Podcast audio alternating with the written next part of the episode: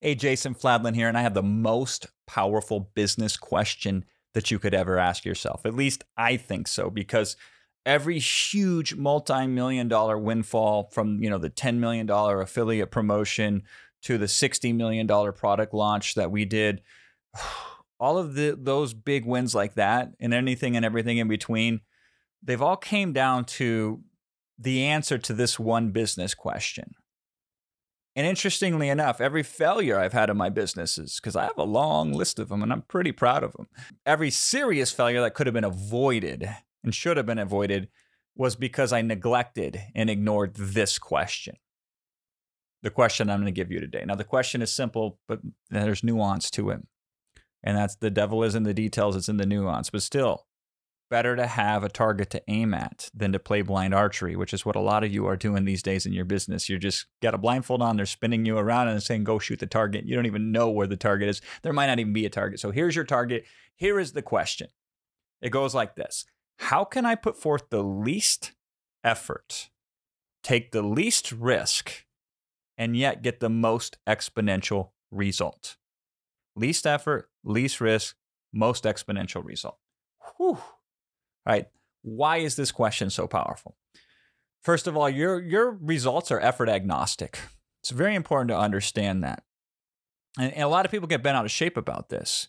But whether you worked 100 hours or you worked 1 hours for the money that you get paid, you get paid the same amount of money. So if I solve your problem and you pay me $1,000 to solve that problem and I solved it in a second or it took me a lifetime to solve it, it's still the same $1,000. When you do get rewarded, Nobody cares at the bank how much effort it took to get that money. So, results are effort agnostic. Whether you put a lot of effort in or a little effort in, if you get the result, you get the result. If you stayed up all night to figure out the answer to 2 times 2 equals 4, or if you knew it instantly, the answer is still 4. So in business, that's often how it works. People hate this. It's a tough deal for some people because they feel like it should be, uh, you know, inputs should equal outputs, but it doesn't and it never will.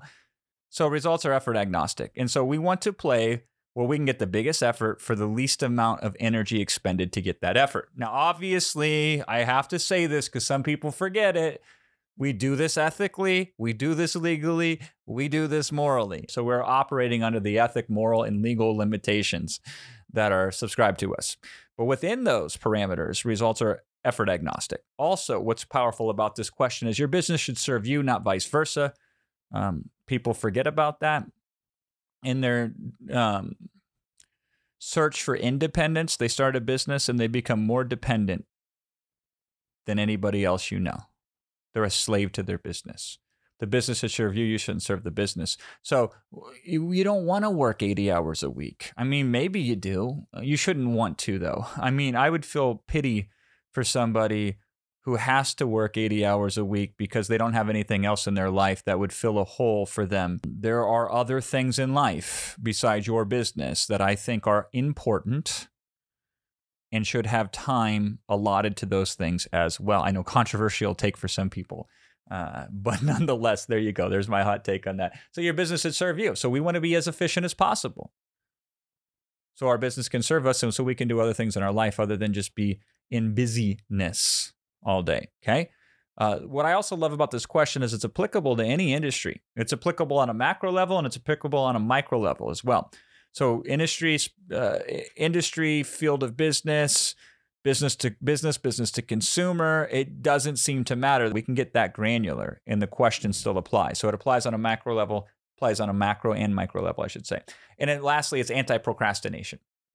So oftentimes, why do people procrastinate? Because the sense of the, the overwhelm involved with doing the thing is too scary. So the thing doesn't get done. But if you remove that overwhelm and you break it down to simplicity, automaticity occurs. It's not even a question of should I do it or shouldn't I do it. You just do it in those instances. Once you have the answer to that and it becomes as natural as breathing to act on it, that's not all the reasons, but some of the major reasons why the question is so poor, uh, so powerful. And again, the question I posit to you is how can I put forth the least effort and take the least risk to get the most exponential result? So there's a lot of things where you could put forth the same effort and have three outputs occur simultaneously as opposed to one input, one output. So, where can you do one thing and get multiple outputs simultaneously? Now you're starting to think exponentially. Simple versus compound. So, it, what I've always done in my marketing campaigns that has worked really well is everybody's fighting over the, the customer's attention. And what I discovered is almost all of them say the same thing, but they use slightly different words. So they key in on the same benefits, they address the same objections, they make the same claims. Um, structurally, even, and how they communicate is very similar. And I always say, man, if these people haven't bought yet, but they keep listening, it seems like they're interested, but they still haven't bought yet. What aren't they hearing? That if they did hear it, it would cause them to buy. And that's where a lot of my material comes from. When I create the marketing, what are they not hearing that they should be hearing? Or that they, they really need to hear that they haven't heard yet. So, what's really cool about that is they get them close to buying, the competition does, and we take them through the finish line the joke I always give is, you know, how much money do you make on a sale that's 99% closed? And the answer is zero dollars. So a lot of people get them almost closed, and we look for the opportunities to come in and close. And that's a way where you can put in a very little amount of effort, the right type of effort, and get an exponential result, especially for the effort uh, put in. Concrete versus abstract. So, some quick techniques that I'm going to run through as some applications here is I always say, let's change the rules. So when I'm looking at a new industry or I'm looking at a new opportunity, the very first thing I say is, how would everybody else typically do it in this position? I define the, the rules of the game and then I say, what rules can we violate? Again, being ethical, being legal. What rules are there that shouldn't be there? Oftentimes, in any industry that reaches maturity, and even immature industries, it doesn't really matter. There's a layer of bureaucracy that always finds its way into activities where things are done just because they're done that way and nobody questions why. So change the rules. So when I got really started in webinars, the the belief at that time in the industry was you couldn't tell people you were selling up front on those webinars. That you first had to like do all this other stuff and then tell them you were selling at the end. Like, aha, I got you. Now buy this thing. I would start webinars saying, listen, I got two things I'm going to do here today. The first is I'm going to teach you this, and the second thing is I'm going to try to sell you that. And then I would expand on that. I'd say, well, here's the deal though. If I don't actually fulfill on teaching you blank, then please don't buy this product that I'm going to share at the end with you. However, if I do fulfill on this big promise to teach you blank, then I want you to absolutely be open to the idea of buying this product that I'm going to put in front of you at the end. Do you have a deal? Are you cool with that? And you would be amazed at the number of people. I would get more buy in in the first 30 seconds of my webinar saying, Hell yeah, you got a good product and you can do this over here for me first. Let's go. So, what, what are industry norms and what are commonly accepted beliefs that don't actually hold their weight that we can violate gleefully and get a better result? Another technique is to change the language. This is one of my favorite ones. Uh, once upon a time in 2010, we launched the biggest website tool practically on the internet for WordPress. Um, oh my God, that thing sold like wildfire. We didn't necessarily create anything new per se. Um, there were tools that backed up WordPress blogs back then, but just look at the nomenclature of that blogs. So entrepreneurs weren't too interested in blogging. Um, the other thing is, no entrepreneur is interested in backing up anything. Backing up is boring. It doesn't make money directly as an activity. An entrepreneur wants to create things. And so we said clone WordPress sites, not back up WordPress blogs.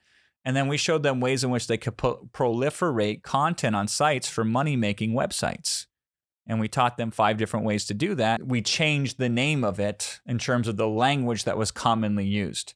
Uh, one of my favorite examples is P90X has this whole concept of muscle confusions. Like if you just confuse your muscles to say, "Oh my god, I don't know what to do," and then they get big, right? Like there's no real ba- basis to that, but it creates a mental picture based on that language that differentiates them and it gets attention. Now, ideally, you don't want to invent fictitious language.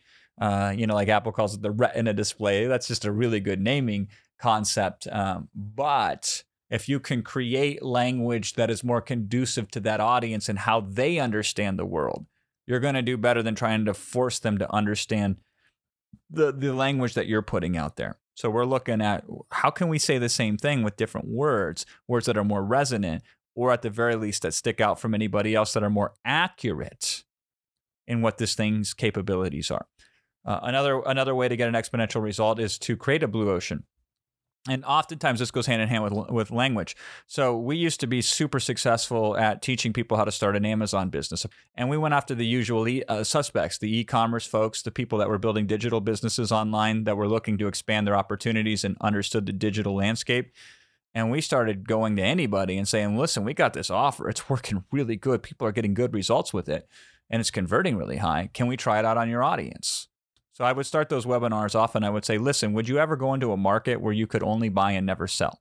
And they'd say, no. I say, are you sure about that? And they say, no, of course not. And I say, well, why not? They say, well, you idiot. If we can never sell it, we'll never turn a profit. And I say, okay, okay, that makes sense. Now, who here shops on Amazon? And everybody'd say, I shop on Amazon. And I'd say, oh, interesting. Because over half the products sold on Amazon come from third party sellers, people like you and me. And if you're only buying on Amazon and you're not selling on Amazon, hmm, maybe we should consider a different option. And they say, okay, tell me more. And then you'd break it down. And so when an option trader could understand it in investment parlance and they could evaluate it from that lens and that perspective, they became very open to it as trying it on as well as just a different way to get a rate of return.